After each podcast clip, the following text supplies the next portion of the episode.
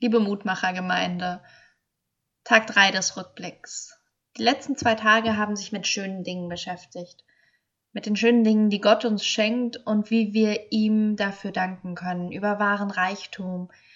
Aber Sie wissen es, ich weiß es, die Welt hat zwei Seiten. Auch das Seufzen können wir vor Gott bringen. Die Losung heute steht im Psalm 38, Vers 10. Herr, vor dir liegt all mein Sehnen und mein Seufzen ist dir nicht verborgen. Was ist es, das ich vielleicht mit einem Seufzen vor Gott legen möchte?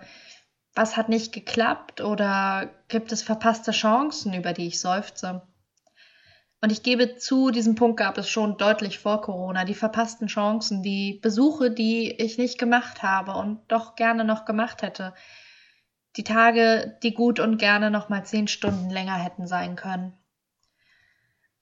Und da sind auch ganz viele kleine Momente, an denen für mich noch das Gefühl haftet, dass da irgendwie etwas von mir erwartet wurde, dem ich einfach nicht gerecht wurde. Dass mir nicht das passende, tröstende Wort eingefallen ist. Dass mein Gottesdienst dann vielleicht doch nicht perfekt vorbereitet war oder die ähm, Kita-Andacht und die Kinder vielleicht nicht die Freude hatten dass ich irgendwie nicht weiß, wie so eine Frauenstunde am besten aussieht. Aber dann denke ich an etwas, was meine Seelsorgelehrerin mir beigebracht hat und eigentlich immer stimmt. Sie müssen Gott nicht mitbringen. Er ist schon längst da.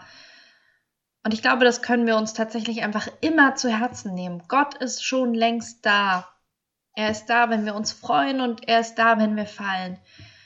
Er ist da in allen großen und in allen kleinen Momenten und vor allem, wenn wir scheitern.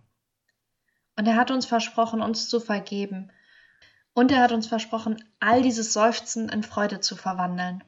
Ich bete, großer Gott, heute bringen wir vor dich, was uns seufzen lässt.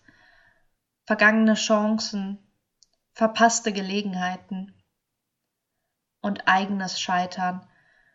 Vergib uns für alles, wo wir nicht genug waren. Und lass uns spüren, dass dein heilsamer Atem uns überall begleitet. Darum bitten wir dich durch unseren Herrn Jesus Christus. Amen.